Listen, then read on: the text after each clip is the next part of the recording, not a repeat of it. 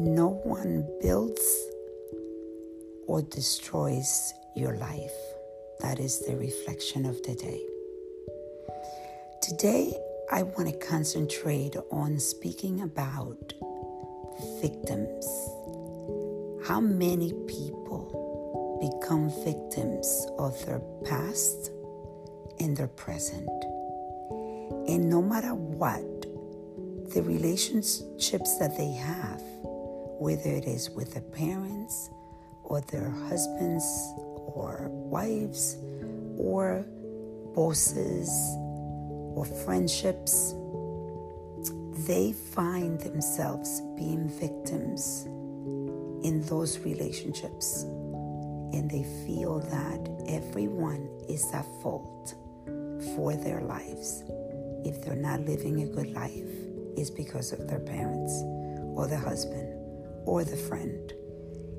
And everyone seems to be working against them. What we tend to forget is, for example, with our parents. Our parents make a lot of mistakes, and we end up making a lot of mistakes with our children.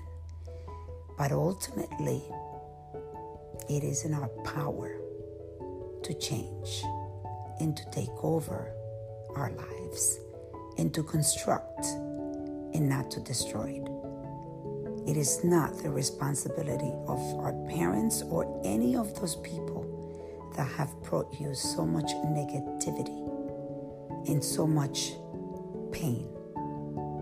Believe me, I know. I've lived through it. And for many years, I was blaming my mom and obviously my father, if many of you know my story. But there was a point where I decided that no more. I am not blaming anyone because right now it is me that's making the decisions. It is me that is deciding who to give my power to. So I took my power away from all those people and I took it back to me. So I'm asking you to reflect on how do you feel?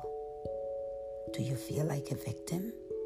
Or do you feel that you have learned to not give your power and that you are taking back your life? So let's construct, not destroy. Let's reflect, reset, and reconnect.